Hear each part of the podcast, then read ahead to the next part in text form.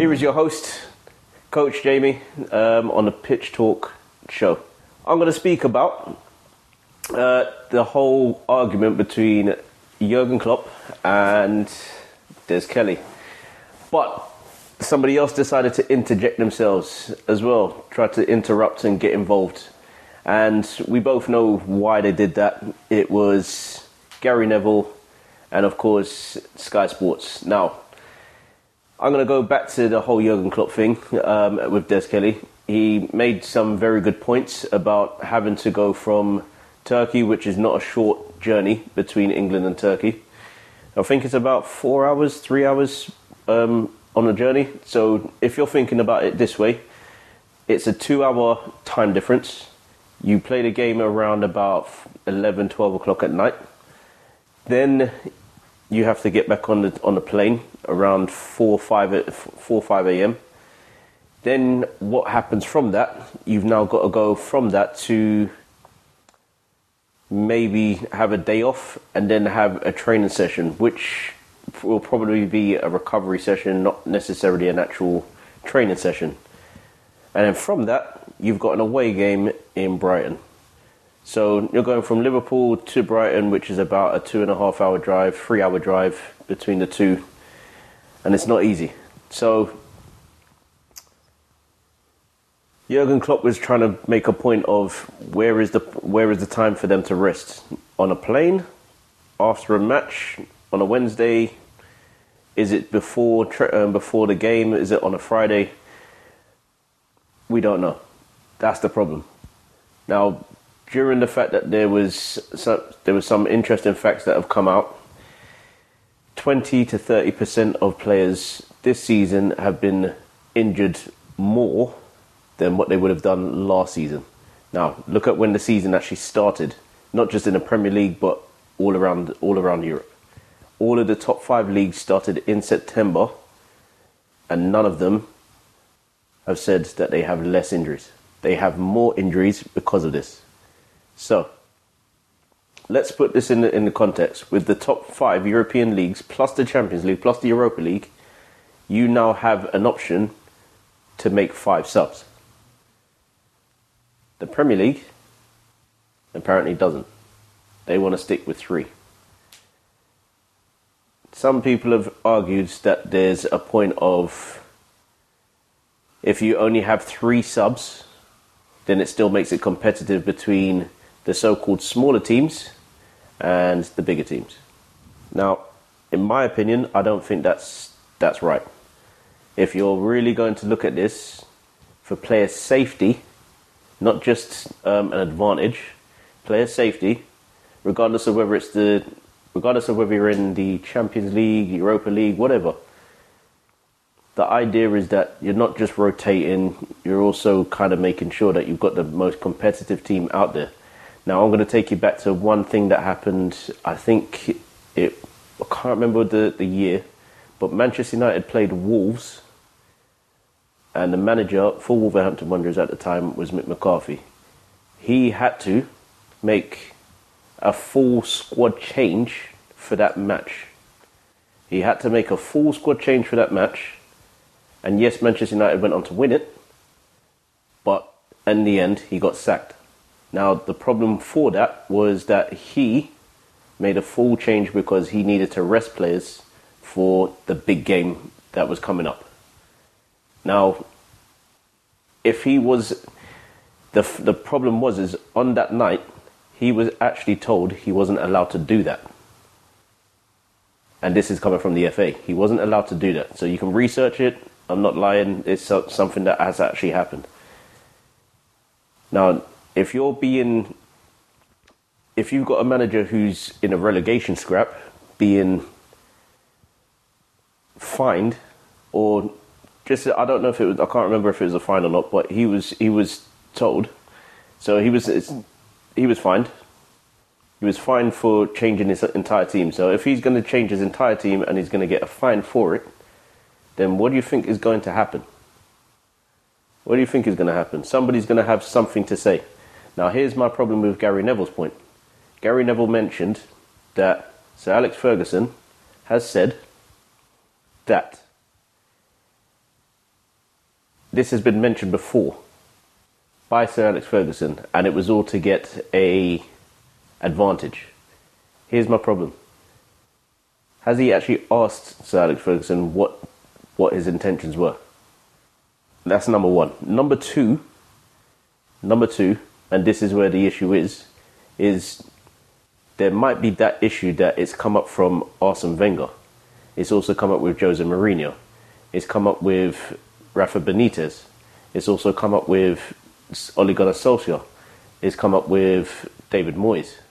It's come up with a lot of coaches who are playing games week in, week out. And it's not necessarily one game a week. It's literally three games in the space of seven days. So where is the safety along with the competitiveness? If you're looking for the most competitive league in the world, yes, that might be England, but at the same time, there is a lot of problems that go with it. So maybe if you are considering the safety of the players for this year alone, then maybe that's what we should, that's what they should be looking at going into next season or going into the rest of the rest of the season. I don't even think that they've even got the so-called winter break coming up, and that's another thing that's that seems to make no sense either. They had the winter break in February of 2020 this year. Then we had the lockdown. Nobody knew that was going to happen. However, here's a problem with the with the whole lock, uh, with the the 2020 winter break. Some teams were allowed to play for the first week. Then some teams were allowed to play for the second week. In between that, they still had Champions League matches. So then, where was the actual break in between? And that's the that's the issue. When you've got the German league, the Spanish league, and the even the Italian league. So the Italians, the Germans, the Spanish, and the French all shut down between Christmas and New Year for a minimum of three weeks. They may have winter holiday training just to keep people together in again Marbella. That's that's one of the, the most sought out places to go. But here's the problem. They have and it's not a problem, it's a solution. They've had a break in between and it's given everybody a chance to go see family, to go and rejuvenate, to go and refresh and replenish. France have won the World Cup. Germany have won the World Cup. Spain have won the World Cup. Italy are now pretty much a European, uh, a Euro Nations League um, semi-finalist, and every single one of them have had a break. England are the only ones that don't at the appropriate time, and at the same time, let's look at this. Every single time they go into a major tournament, either the European Championships or the World Cup, they are considered one of the favourites to win the World Cup or win that tournament. Yet, at every single point, whether it had been the 2018 World Cup or the 2016 Euros, there was always a point where they couldn't make it. The question is was it down to fitness? Maybe not. Was it down to the fact that they haven't had a rest? Maybe not. But it has something to do with player safety. Because if you look at it between the end of the season and the start of the England international camp, there is about a week before the selection process begins. So they would have been playing their hearts out from August to May. Spent about a week trying to work out whether they're going to be in England's um, main team for that uh, for the 23 for that tournament. And then from this pretty much the last week of May, whether they have a Champions League final or Europa League final, they will be in training ready to go for the the tournament. Have they had a break in between? Not really. The only break that they would have had was the international break, and even then, they would have been playing matches and training. So therefore, nothing has really been changed, and that's the problem. So you have to ask yourself the question: Should we not be having a break in between? There's that's that's the that's what Jurgen Klopp was trying to get at. Now, the reason why I wanted to bring up Jurgen Klopp and his argument with De- Des Kelly is because Des Kelly, in my opinion, from what I watched, didn't listen. He just basically said, "Well, it's not the it's not the the fault of of his employers." Okay, that's not what we're saying right now. Jurgen Klopp might be, but as far as he's concerned, he just wants you to hear hear what he's saying. There's not much that you can do about it, and as you said quite rightly, that it should be the executives sitting down. However, the executives don't control the the fixtures. All they control is who is signed. That is it. Who is signed to that club. Literally that is it. And if that's all they're controlling, and they may control even more than that, but as far as it looks like, an executive just literally turns up, gets the book signed, and then walks off. They don't really do much else. They don't have that control because if you go into the Premier League, most of it is controlled by outside influence. But who started the Premier League? Sky Sports. So Des Kelly probably should have just asked that question first. And I get that you felt personally attacked because of the way that Jurgen Klopp said it. He also name dropped Chris Wilder. Didn't need to do that. But he has a point of protecting the players. And it wasn't just Liverpool players that he's protecting, he's talking about all players. Now, if you look at it, Liverpool do have a lot of injuries at the moment, which is not not fair, and I get that. But a point was made by Gary Neville about well, he's trying to use advantage, and if Liverpool were to have no injuries, they would walk the league. Um, well, that's the problem. They have injuries, so they're not going to walk the league. Doesn't make any sense. And if you're putting in, in an F, FPP, um, FFP rule system, and the Brexit coming up in terms of how you, what players you can buy, and where they have to come from, and what system that's going to be brought in, then Liverpool will have a bit more of a tougher tougher time than, than they actually think in terms of holding on to this um, this trophy. I think they can still do it, but the problem is is that it's going to be a lot more difficult with injuries to key players especially when they have about nine players at the moment out, and most of them still happen to be defenders. So there's there's the problem there. Now, if you've got a 20 to 30 percent chance of uh, players um, getting more injured, then there's your there's your um, problem. The season did not start in August; it started in September. Did you have a pre-season? Not really. Some players, some teams basically went on went to the Champions League and the Europa League. Um, and that was a quarter-final, semi-final, and final tournament in Spain and Portugal for a lot of teams. The problem was is that wasn't your two that wasn't your preseason. That was basically what four or five days of, of competitive football, and then when you come back, if you're in the if you're in the league, um, when you come back, you've got what two or three weeks to self isolate, and then go back into training again, or go back into competitive football, as the, as was the case with Manchester City and Manchester United. Moving on from that, and this is where it really this is where it really hits home for myself. Um, I've been reading Jurgen Klopp's book for the last uh, few days and the last few weeks. Um, Jurgen Klopp bring the noise, and it's his time based on how he started in, in coaching, all the way up until now with the Champions League win and the Premier League. Well, just before the Champions League, uh, just before the Premier League win, um, as it suggests. And this has been brought up before. Something along the lines of the media against Jurgen Klopp has been brought up before, and it was at his time at Mainz. Now, he was losing games heavily around that time, or it might have been Dortmund. Um, I, I, need to go back into the book. I've, I have been reading it, but it's been lost on me at the, a, a, little bit, just simply because of the man himself, the legend that is Jurgen Klopp. He's he's pretty much a a character. He's a character. That's that's the one thing that I'll say. And there isn't many things in, in that book that tells me that he's not the right person to lead a club like Liverpool. Um, he brings the club together and he brings the city together. It's not just a it's not just a, a club that he, he looks at. He looks at the whole city and goes, well, we need to bring everything together. And that's what he did at Mainz. That's what he did at Dortmund. Dortmund were pretty much on their last legs when it came to um, financial debts.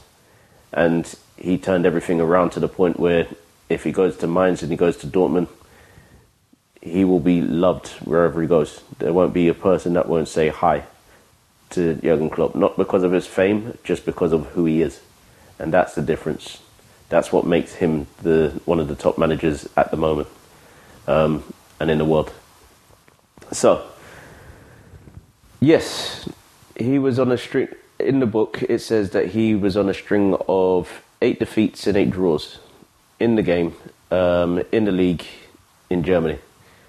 And his this chairman backed him. But the, conversa- uh, the question was has he outlived his purpose? So is there another manager that should be coming in just to basically take over the reins because he's now done? He can't make, he can't do it, he can't make it. He's not good enough. The manager, basically, the the chairman, basically said, "There isn't anybody else. We're keeping Klopp even even though." and the players believed it as well.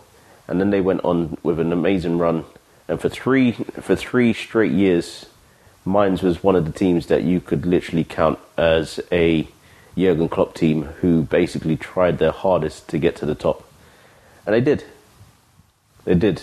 I think on the fourth, the third or fourth time of asking, they managed to get promoted from Bundesliga two to to bring uh, the, the top the, the top division and then they became one of those teams.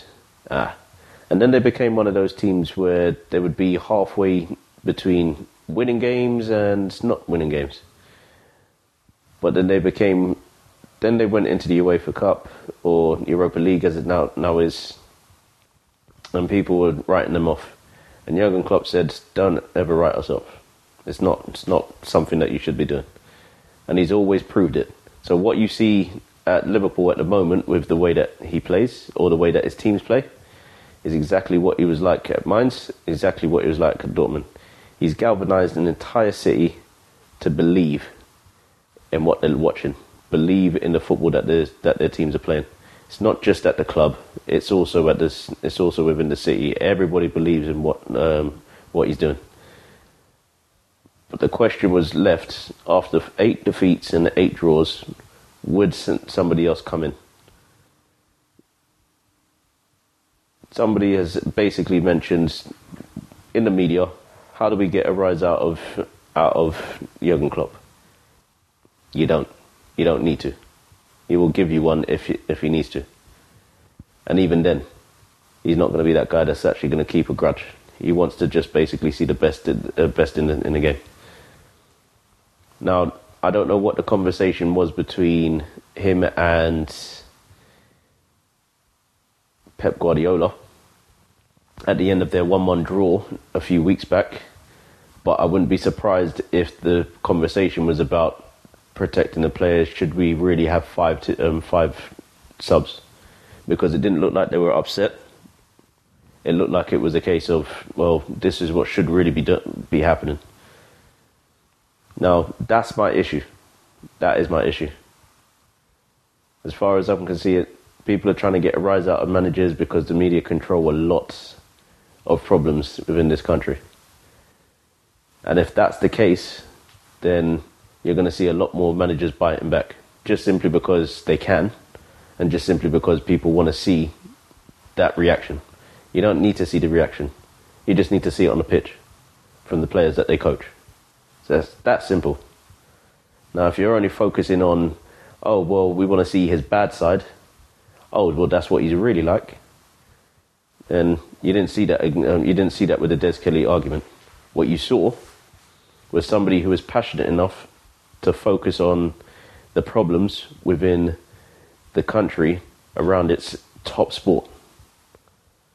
The fact that the safety of the players is not being thought about and only the money is in terms of times, in terms of everything else. However, I can't I, I, can't say anything for for Jurgen Klopp. I think most people will, will, disagree with what I've said But as far as I'm concerned, this is an opinion, and one that's probably shared by a lot to say the safety of the players should be the first thing that not just the Premier League, but everybody else who puts money into the Premier League should be thought, uh, should be thinking about. Whether it's going to be the competitiveness or not, you're going to get that because of the name, because of the name of the club. Now, if that's not if that's what you're all thinking about and having the best players in the, in the in the team, then expect more injuries. You don't have Van Dijk this season for that reason. You don't have certain players in in, in um, playing at the moment for that reason. So, well done. That's what I will say. I won't draw out any names, but well done. Listen, I'm hoping that we we can catch up at some point. We've got the uh, the women's football league coming back this weekend. Big games happening, especially over this weekend. It's going to be interesting. I hope you get a chance to watch it. The women's football show is back. That's one thing that I'll say. Have a great evening. Have a great afternoon. Have a great morning. And I hope you get the chance to watch as much football as you can this week. Yours truly, the coach, JBK. Join the Pitch Talk revolution on social media, dropping vlogs, blogs, videos, and podcasts on the beautiful game.